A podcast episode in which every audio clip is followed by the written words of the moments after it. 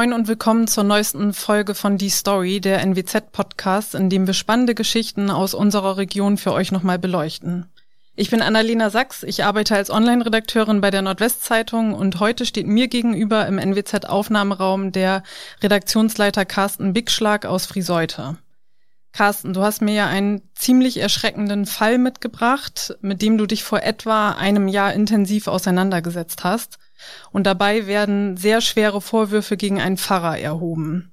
Es geht um Georg Meyer. Erzähl doch erstmal, wer war denn dieser Pfarrer? Ja, eigentlich war Georg Meyer ein sehr angesehener Priester, der seine Anfangszeit in Silsberg hatte. Dort war er ab 1933 als Kaplan eingesetzt. Da war er gerade mal 29 Jahre alt und hat in dieser Zeit sich gegen die Nationalsozialisten aufgelehnt, hat denen immer wieder kleine Nadelstiche verpasst, hat gegen die Nazi-Oberen gestichelt. Also er hat sich sehr oft gegen die Nationalsozialisten gestellt, direkt im Ort, hat da natürlich auch sehr viel Ärger für bekommen, auch von den oberen Zentralen, hat dann auch noch eine Jugendorganisation gegründet, damit die Jugendlichen und auch die Kinder nicht in die Hitlerjugend eintreten, sondern dann lieber bei ihm, damit er die Jungs von den Nazis fernhält. Dann hat er auch noch dafür gesorgt, dass 1936 in Silsberg eine Kirche gebaut wird. Also da hat er eigentlich ganz gute Sachen geleistet für den Ort und äh, für die Kirche. Ist dann später nach Wisbeck gewechselt und dann von 1953 bis 1970, dort ist in dem Jahr ist er dann gestorben, war er Pfarrer in Mackhausen. Und ähm, dort liegt er auch auf dem Friedhof begraben. Und er hat halt in seinen 40 Jahren Priestertum drei Stationen hinter sich gebracht, also spricht für Kontinuität und Vertrauen. Und ihm ist dann auch in den 70er Jahren von der Gemeinde Saterland posthum eine Straße gewidmet worden, direkt an der Kirche. Also von daher war er eigentlich ein sehr angesehener Pfarrer seiner Zeit. Mhm. Und ähm, ihr habt dann einen Artikel darüber, über ihn geschrieben und das, was er getan hat, wie er sich gegen die Nazis aufgelehnt hat. Anfang letzten Jahres war das, ne? Ja, genau. Und was ja. ist, was ist dann passiert? Also der Artikel mhm. wurde veröffentlicht, ähm, wo, wo ihr das auch so beschrieben habt, wie du es mir jetzt gerade gesagt habt, hast, äh, dass er eigentlich ein recht angesehener Mann war. Und was, was geschah dann? Ja, genau. Wir haben also im Rahmen unserer Straßenserie haben wir über die Kaplan-Meyer-Straße berichtet das haben, machen wir häufiger, wenn, wenn Straßen nach örtlichen Persönlichkeiten benannt werden, dann schauen wir nochmal dahinter, warum ähm, ist denn nach ihm eine Straße benannt worden, was hat er für den Ort geleistet. Und wir haben halt über Georg Meyer äh, dann eine Geschichte gemacht, wie er sich äh, in den 30er Jahren in Siddelsberg verhalten hat und warum dann die Siddelsberger gemeint haben, es wäre doch wert, eine Straße nach ihm zu benennen. Soweit, so gut. Die Geschichte ist dann ja uns erschienen. Mhm. Und am Folgetag hatte ich dann plötzlich ein anonymes Schreiben bei mir auf dem Schreibtisch liegen. Und dieser Brief, der hat es echt in sich. Ne? Mhm. Ähm, der Brief war, wie gesagt, anonym, handschriftlich verfasst. Eineinhalb DIN A4 Seiten wurden da beschrieben. Und dieser Mann, der hat sich halt auch als, als Messdiener bezeichnet, deswegen wusste man natürlich, dass es ein Mann war, dieser Mann hat dann beschrieben, sehr konkret sogar beschrieben, wie er damals von Pfarrer Meyer sexuell belästigt worden ist und sexuell missbraucht worden ist. Und ich kann das mal kurz in Phasen zitieren, was er mir dann geschrieben hat. Mhm. Ich zitiere, in seiner Zeit als Pfarrer in Mackhausen wurde ich ein paar Mal von ihm in die Sakristei gezogen, wo er mich an sich drückte. Mit Ekel denke ich heute noch daran, wie er versuchte, mir seine Zunge in den Mund zu stecken. Weitere Berührungen und Übergriffe konnte ich zum Glück abwehren. Von anderen Kindern, ausschließlich Jungs, wurde mir dann erzählt, dass es bei den Messdienern in der Sakristei zu schweren sexuellen Übergriffen gekommen ist. Sprich, dieser Mann beschuldigte dann oder beschuldigt Herrn Meier, Pfarrer Meier, des schweren sexuellen Missbrauchs. Und wenn das so stimmt, oder stimmte, das wusste ich zu dem Zeitpunkt ja noch nicht, dann wäre das echt mhm. eine, eine Riesenbombe. Dann plötzlich ähm, ist aus diesem Honoren Pfarrer, ähm, der sich gegen die Nazis aufgelehnt hat, ein Sexualstraftäter geworden. Was war dein erster Gedanke, als du den Brief gelesen hattest? Äh, das, also es ist ja wirklich mhm. nicht ohne solche, ja, solche genau. Vorwürfe. Ähm, ja, eigentlich mag ich anonyme Schreiben nicht. Denn mhm. oftmals sind das dann irgendwelche Beschuldigungen, die sich in den meisten Fällen, muss man sogar sagen, als haltlos erweisen. Es sind einfach nur Unterstellungen, um einen anderen Menschen schlecht zu machen. Mhm. Und gerade wenn man nicht mit dem Namen dazu steht, ist das immer, immer blöd und ähm, auch nicht sehr vertrauenswürdig. Und oftmals landen anonyme Schreiben bei mir sofort im, im, im Papierkorb. Aber hier war das von Anfang an komplett anders. Allein die, die, die, die Schrift, wie er sich ausgedrückt hat, dieser anonyme Schreiber, das, das wirkte auf mich sofort sehr glaubwürdig. Und ähm, man, man, man spürt halt, da, da ist irgendwas an dieser Geschichte könnte, könnte stimmen. Mhm. Aber natürlich muss man auch sagen, dass anonyme Schreiben für eine weitere Berichterstattung überhaupt nicht ausreichen. Ja, also man kann jetzt ja nicht einfach sich hinsetzen und was schreiben und dann berichten wir sofort darüber. Das ist natürlich äh, absurd. Und deshalb musste man schon sehr vorsichtig mit, die, mit dieser ganzen Sache umgehen und mit diesem Schreiben umgehen. Ich habe da auch erstmal ein, zwei Tage liegen gelassen. Mhm und, und habe mir da Gedanken drüber gemacht, habe mich mit Kollegen ausgetauscht, was machen wir jetzt damit? Und dann erst bin ich angefangen zu recherchieren und bin auf Spurensuche gegangen, habe mir so ein paar Fragen gestellt. Ähm, wer könnte mir das bestätigen? Wer könnte es eventuell auch widerlegen? Denn ähm, es ist ja ein Vorwurf, der, der erstmal so im Raum steht und überhaupt nicht stimmen muss. Und äh, gibt es vielleicht weitere Opfer? Wer könnte Kenntnisse von solchen Vorfällen haben? Solche Fragen hat man sich dann gestellt. Und ich hatte schon mal zu tun mit einem ähnlichen Fall in Neuscharrel. Da ging es um, um den Pfarrer Behrens. Mhm. Auch schwerste sexuelle Missbrauchstaten, die dort vonstatten gingen. Und da hatte ich Kontakt mit dem Bistum Münster. Die haben eine Anlaufstelle für ähm, Opfer sexualisierter Gewalt durch Priester und, und Kirchenmitarbeiter. Ähm, und da habe ich einfach mal Bescheid gesagt, habe gesagt, hört mal zu, kennt ihr den Namen Georg Meyer? Ist euch da irgendwas bekannt? Ähm, sagt euch da was. Und da war es dann so, das war ein Volltreffer. Das hat mich echt erstaunt, da war ich auch erstmal baff. Mhm wo mir dann der Mitarbeiter gesagt hat, ja, Georg Meyer kennen wir. Er ist bei uns registriert und das schon seit elf Jahren. Mhm. Hintergrund ist, 2010 hatte sich bereits ein Mann aus Mackhausen an das Bistum gewandt mhm. und dort einen Antrag gestellt ähm, auf Anerkennung seines Leids, so nennt sich das, glaube ich, offiziell, jedenfalls so ähnlich. Mhm hat dann auch diese Geschichte geschildert, hat sie schriftlich eingereicht als Antrag. Und das Bistum hat diesem Antrag auch stattgegeben, hat es zur Kenntnis genommen, hat dem Mann 5000 Euro Entschädigungszahlung geleistet und hat den Aktendeckel wieder zugemacht. Das ist erstmal. Mehr passiert dann erstmal nicht. Genau, mehr passiert mhm. oder ist in dem, in dem Fall jedenfalls nicht passiert. Und kann man sehr bedauern. Aber auf jeden Fall war es für mich der, der, der größte Ansatzpunkt zu sagen, hör mal zu, äh, die Geschichte wird richtig heiß. Ne? Denn wir haben jetzt zwei Opfer, mhm. komplett unabhängig voneinander, also zeitlich unabhängig voneinander und zwei verschiedene Personen. Denn es war sofort klar, dass das nicht der gleiche ist, da der, der sich 2010 ans Bistum gewandt hat, ähm, bereits verstorben ist. Also können, ja. konnten es nicht die beiden gleichen Personen sein. Also haben wir zwei Opfer, die gleiche Dinge schildern. Sprich, sie waren beides Messdiener in Markhausen, beide in den 60er Jahren, beide bei Herrn Georg Meyer, beide schildern sexuelle Übergriffe. Und da hatten wir jetzt ja nun mal zwei Personen. Mhm. Das macht die ganze Sache dann schon interessanter, dann habe ich mich noch mit mehreren Leuten ausgetauscht. Kann man es machen?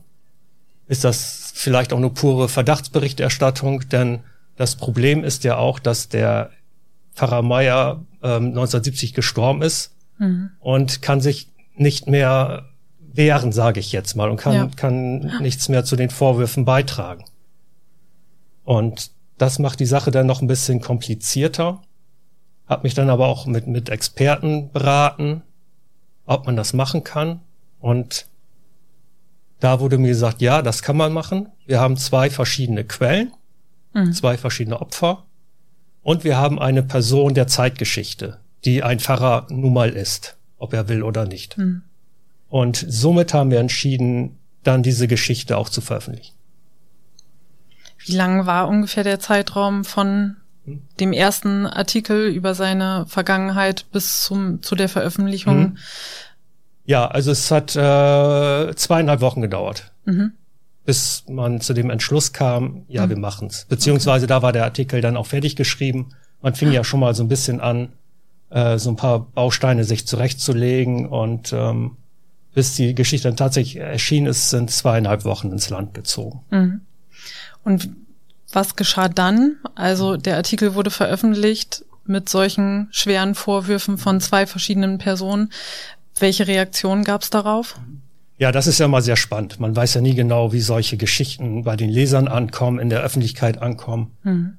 Und da war ich wirklich gespannt, was da wohl kommt oder eben auch nicht. Das wäre so mit als Journalist eigentlich so, dass das unbefriedigendste, wenn es gar keine Reaktion geben würde. Mhm, Aber man klar. weiß es halt nicht. Ne? Und ähm, dann hat es keinen Tag gedauert. Da hatte ich den, das zweite Schreiben per Mail bekommen. Und am übernächsten Tag einen anonymen Brief. Ebenfalls zwei Männer, unabhängig mhm. voneinander, alle zwischen 60 und 70 Jahre alt. Alle waren sie in den 60er Jahren Messdiener. Wieder Meier, wieder sexuelle Übergriffe. Die gleiche Nummer. Mhm. Und dann hatte mich noch eine Frau angerufen, auch aus Markhausen, die von ihrem Vater berichtet hatte, der mittlerweile verstorben ist und erzählte mir dann auch die Geschichte. Also hatten wir da dann nochmal wieder Leute, die auch die Nummer bestätigt haben. Und das, ähm, da ist mir echt, muss ich ehrlich sagen, Stein vom Herzen gefallen. Natürlich ist das eine dramatische ja, ja. Entwicklung. Das muss man ja schon so sehen. Ne? Dann sind ja wirklich, ich, ähm, schreckliche Geschichten stecken dahinter. Aber man ist plötzlich auf der sicheren Seite. Man weiß, okay, wir sind da auf der richtigen Spur mhm. und ähm, wir machen jetzt kein, das hat mit Verdachtsberichterstattung nichts mehr zu tun, sondern es geht jetzt ganz klar darum, es gibt einen Täter und ja. es gibt ganz viele Opfer. Mhm. Und, und auf dieser Basis kann man dann, dann sehr erleichternd weiterarbeiten. Na, ich, ich, ich kann zum Beispiel mal nochmal einen, einen Herrn zitieren, der dann direkt nach der ersten Berichterstattung mir einen Brief geschrieben hat, der dann auch geschrieben hat, ich schreibe diesen Brief, um zu zeigen, dass das, was Sie veröffentlicht haben, den Tatsachen entspricht und ein Mann, der ein Verbrechen begangen hat, und das nicht nur an mir, auch nicht nach seinem Tod noch als herausragende Persönlichkeit verehrt wird. Na, und das war für mich, wie gesagt, ähm, sehr erleichternd. Er mhm. hat dann selber sich auch noch so ein bisschen, er hat, beschreibt dann auch genau das Gleiche in der Sakristei. Der Pfarrer hat ihn auf den Schoß gezogen, hat versucht, ihn zu, zu küssen, hat wieder die Zunge. Also ganz widerliche Sachen und ähm, das ist dann auch nur die nur die Spitze des Eisberges, die, die dann beschrieben worden sind. Ich habe mich noch mit vielen anderen Opfern unterhalten, die dann sehr detailreich andere Dinge noch geschildert haben. Der hat auf jeden Fall noch selbstkritisch gefragt, ich zitiere das nochmal, weil ich das eigentlich so eindrucksvoll fand und ganz die Sache so ganz gut beschreibt. Er sagt, oder schreibt, heute frage ich mich natürlich oft, warum man damals mit niemandem darüber gesprochen hat. Aber hätte es jemanden gegeben, der einen geglaubt hätte? Zur damaligen Zeit nicht. Der Pfarrer in der Gemeinde kam doch gleich nach dem lieben Gott. Man hätte wahrscheinlich nur Ärger dadurch bekommen und wäre als Lügner hingestellt werden. Schließlich war man doch noch ein Kind und dazu noch in der erzkatholischen Gemeinde Markhausen. Und das spiegelt eigentlich genau das wieder, wo, wo, woran es hakte damals. Ne? Und ähm, warum sich die, die Kinder und Jugendlichen nicht sofort damals offenbart haben, das wird ihnen ja heute ganz oft zum Vorwurf gemacht. Mhm. Das heißt, warum habt ihr nicht, nicht früher was gesagt? Warum denn erst jetzt, also 60 Jahre her oder noch länger? Ne? Und ähm, das hat er eigentlich ganz, ganz gut und treffend beschrieben, weil es waren damals Kinder. Ja. Und in einer Zeit, wo der Pastor noch beinahe über dem Bürgermeister stand. Mhm. Ne? Und ähm, deswegen ähm, finde ich, hat er es gut beschrieben und auch erklärt, warum dann jetzt plötzlich sich so viele Opfer offenbaren. Ne? Da kann man sich jetzt ja heute, denke ich, überhaupt nicht reindenken aus unserer Sicht. Genau. Das ist ja das, überhaupt nicht nachvollziehbar. Genau, das denke ich nämlich auch. Und äh, es war eine ganz andere Zeit, wo die Kirche noch eine viel dominantere Rolle gespielt hat, ja. ähm, die sie heute heute ja nicht mehr nicht mehr so einnimmt. Mhm. Aber schon in dem ersten anonymen Brief, den du bekommen hast, hieß es ja, dass das im Ort auch bekannt war. Also auch Erwachsene wussten wohl davon. Warum hat da niemand was unternommen? Ja, das ist eine der, der mit dunkelsten Kapitel eigentlich in dieser ganzen Geschichte. Mhm. Denn man hat schnell erfahren, auch mit dem Gespräch mit den Opfern, dass der ganze Ort eigentlich Bescheid wusste.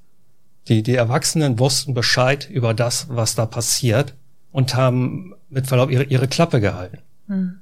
Haben nichts gesagt. Und das ist eigentlich so mit das, mit das Schockierendste an dieser ganzen Nummer, dass es erwachsene Menschen gab, die anscheinend so viel Ehrfurcht vor Kirche und, und Pfarrer hatten, dass sie lieber ihren Mund gehalten haben und ihre Kinder haben leiden sehen, als dass sie irgendetwas unternommen hätten. Mhm. Das finde ich ist eine, eine ganz schreckliche Erfahrung, ja. die man da machen muss. Ja, auf jeden Fall. In deinem Artikel schreibst du, dass der Name Georg Meyer auch an der Uni Münster bekannt ist. Ähm, was hat's denn damit auf sich? Recherchieren die auch in diesem Fall? Jein. Also die Uni Münster ist im Auftrag des Bistums Münsters unterwegs. Das Bistum hat die Uni damit beauftragt, eine unabhängige Studie zusammenzustellen, ähm, wo es darum geht oder in der es darum geht, äh, Fälle von sexuellem Missbrauch durch katholische Priester und andere Amtsträger im Bistum Münster zu erforschen. Ne? Und ähm, dieses Projekt umfasst den Untersuchungszeitraum zwischen 1945 und 2018 und die untersuchen halt alle Fälle, die bis dahin registriert und bekannt sind und schauen, wer betroffen ist, wer Täter ist, wer mit vielleicht dahinter steckt, wer geschwiegen hat, wer davon wusste innerhalb der Kirche. Das, und ähm, das alles wird derzeit aufbereitet. Sie sind, glaube ich, mittlerweile fast zwei Jahre damit beschäftigt, betrachten hunderte Fälle mit tausenden Betroffenen und stellen das jetzt als Studie zusammen. Und das alles wird im März abgeschlossen sein und im, ich schätze mal, dass, dass dann bis Sommer die Studie auch vorgestellt wird. Das Gute daran ist, dass sie komplett autark arbeiten. Es ist ein fünfköpfiges Team mhm. mit Professoren, Doktoren, Wissenschaftlern, die das alles groß angelegt untersuchen und die Kirche hat da keine Finger im Spiel. Sie sind außen vor. Sie sind auch in keinem Gremium drin, mhm. nichts. Die Uni kann ganz unabhängig arbeiten und forschen. Tun sie auch. Wir haben schon mal so ein Zwischenergebnis vorgestellt. Das war schon mal sehr interessant. Und innerhalb dieser Studie wird dann halt nicht nur der gerade schon mal angesprochene Pfarrer Behrens aus Neuscharrel ein großes Thema sein, sondern jetzt wird auch der Herr Meier ein größeres Thema sein. Es ist bekannt. Das Bistum hat damals auch diesen Fall von 2010 an die Uni weitergeleitet.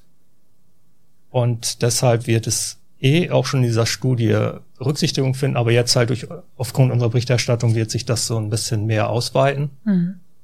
Und ähm, ja, wie gesagt, die haben den Namen Meier dann dadurch auch schon mal gehört. Mit denen habe ich auch, auch lange gesprochen. Und, ähm, und die haben mich unter anderem auch dazu bestärkt zu sagen, ja, es, das ist ein Thema, damit können sie sich ganz sicher an die Öffentlichkeit wagen. Mhm. Im Dezember letzten Jahres hattest du ja nochmal über Pfarrer Meier berichtet und da ging es um seine Grabplatte. Was hat's denn jetzt damit auf sich? Ja, der Herr Meier, der ist ja in Markhausen begraben auf dem mhm. Friedhof, ganz präsent mittendrin unter einem riesen ähm, Betonkreuz neben anderen Pfarrern aus dem Ort natürlich auch. Mhm. Ähm, und vor diesem riesen Kreuz ist halt, sind halt die, die, die Grabplatten der Pfarrer und dort ist halt auch der Meier mit einer Grabplatte bedacht.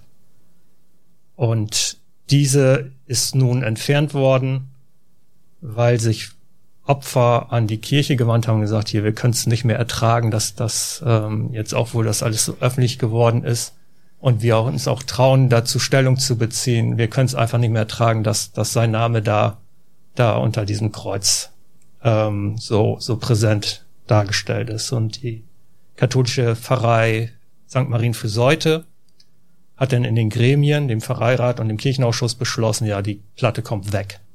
Das ist meines, meiner Kenntnis nach im kompletten Bistum einmalig, dass mhm. so ein Schritt gemacht worden ist.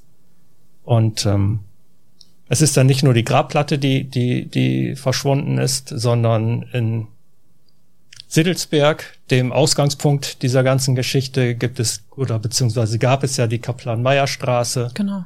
Die ist ähm, auch umbenannt worden und heißt jetzt ganz grau zur Sporthalle, glaube ich. Mhm. Ähm, auf jeden Fall ist dort auch der Straßenname entfernt worden. Mhm. Ja, das sind dann so die, die optischen Konsequenzen dieser Geschichte. Mhm. Ist das für dich, also aus deiner Ansicht so, gesehen, ein positiver Aspekt, äh, dadurch, dass das jetzt an die Öffentlichkeit gelangt ist, dass die seine Opfer nicht überall an jeder Ecke in dem Ort den, den Namen noch lesen müssen?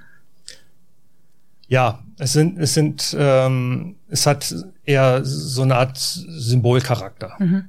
Ich glaube, dass das klar, man, man kann, wenn man weiß, dass, dass, dass der Herr Meier ein, ein Sexualstraftäter ist, dann, dann hat er es nicht verdient, weiterhin einen, einen Straßennamen zu besitzen quasi. Klar. Ja, das, das geht einfach nicht. Und mit der Grabplatte, das ist, das ist nicht ganz einfach.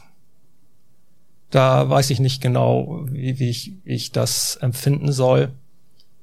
Aber ich, ich kann gut verstehen, dass, dass die Opfer und die, die damit zu tun haben, es ist ja, sind ja dann nicht nur die Opfer, sondern die ganzen Familien, die da ja. dranhängen, die dann in, an einem Ort wie so ein Friedhof, wenn da jedes Mal die an diesem Namen vorbeigehen müssen, dass die das dann irgendwann nicht mehr wollen. Und die, das Gute ist halt, die Gesellschaft ist mittlerweile bereit, auch solche Schritte zu wagen. Zu sagen, kommt mhm. der Grabplatte weg. Das wäre doch, das wäre vor, vor, ja. vor, ich sag mal, vor 10, 15 Jahren noch nicht denkbar gewesen.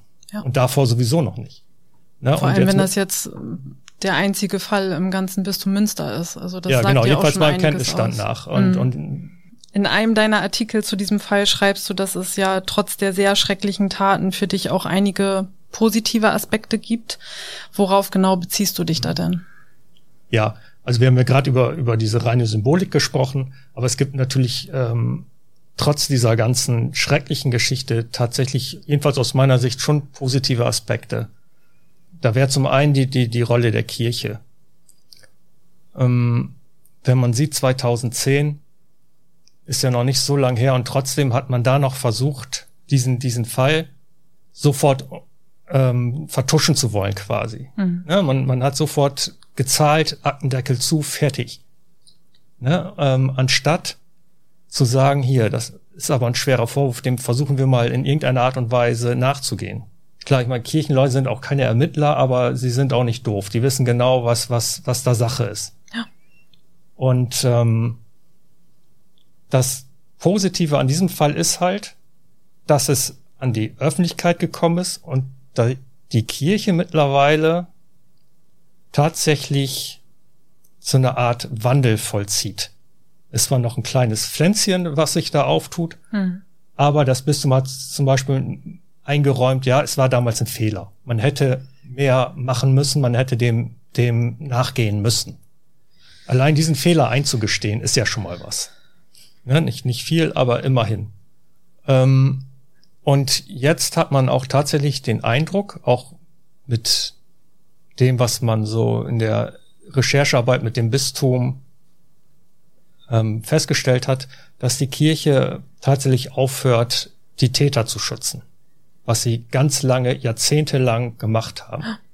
Das Prinzip war immer vertuschen und wenn es nicht mehr anders ging und es einen Hauch von Öffentlichkeit gab, hat man den Priester sofort aus der Gemeinde gezogen, versetzt äh, in den Ruhestand, was auch immer, jedenfalls raus aus der Schusslinie. Mhm. Und das sogar ungestraft, ohne juristische Folgen. Und auf der anderen Seite steht dann dieses kleine Kind, schwerst misshandelt, sexuell missbraucht, traumatisiert, steht da und ganz allein, kann sich noch nicht mal seinen Eltern anvertrauen, weil es mhm. Schiss hat, dann noch eben einen Laden zu bekommen, wie es damals nicht, nicht unüblich war. Ja. Und dieses Umdenken, dass die Kirche jetzt plötzlich sagt, ja, okay, ähm, wir kümmern uns jetzt mal ein bisschen mehr um die Opfer, das ist schon mal ein, ein positiver Ansatz. Das darf man auch ruhig mal so lobend erwähnen. Auf der anderen Seite finde ich bei dieser Geschichte auch ganz gut, dass die Opfer endlich mal eine Plattform gefunden haben, um sich zu äußern. Mhm. Man muss sich das mal überlegen. Die rennen 60 Jahre lang mit, mit, mit diesem Traumata durch die Gegend. Ne? Und das Einzige, was sie, was sie eigentlich schützt in dieser Situation, ist Verdrängung. Das ist das Einzige, was sie am, am, am, am Leben hält quasi. Mhm. Und dass sie jetzt eine, durch unsere Berichterstattung eine, eine Plattform gefunden haben, um ihre Geschichte zu erzählen, das finde ich aus meiner Sicht ähm, sehr, sehr positiv. Und das hat man auch in den Gesprächen gemerkt, mhm. wie, wie gelöst die Männer ihre Geschichten erzählt haben. Es hat mich zum Beispiel einer angerufen und ähm, hat gesagt, Carsten, wir kennen uns. Ich kann ihn tatsächlich. Mhm. Und ähm, sagt dann, was ich dir jetzt erzähle, ähm, wirst du mir vermutlich nicht glauben. Und dann erzählt er mir aber seine Geschichte und die war, deckte sich auch wieder mit dem, was mhm. man schon tausendmal gehört hat. Und er erzählte so offen und ehrlich und war oftmals auch den Tränen nah, dass man echt gedacht hat, diese armen Menschen, ne, die haben kaum Möglichkeiten, diese G Geschichte zu erzählen. Ne, das, man erzählt das höchstens mal seiner Frau, aber auch schon mit großer Scham, mhm. vielleicht noch der Familie, aber das war's dann. Und ähm, jetzt haben die halt die Möglichkeit gehabt, ihre eigene persönliche Geschichte zu erzählen. Und ich glaube, das tat den Betroffenen sehr, sehr gut. Und das mhm. freut mich dann im Endeffekt auch. Mhm. Das hat ja bestimmt auch eine, eine Art heilende Wirkung dann. Ja, das denke ich. Ja. Mhm. Auf jeden Fall ein sehr schwieriges Thema, was ja, also mich natürlich auch extrem bewegt, wenn man sich das so anhört. Ähm, aber trotzdem dir vielen, vielen Dank, dass du es uns einmal erzählt hast, auch deine persönlichen Eindrücke und Ansichten. Und ja, dann hören wir uns beim nächsten Mal.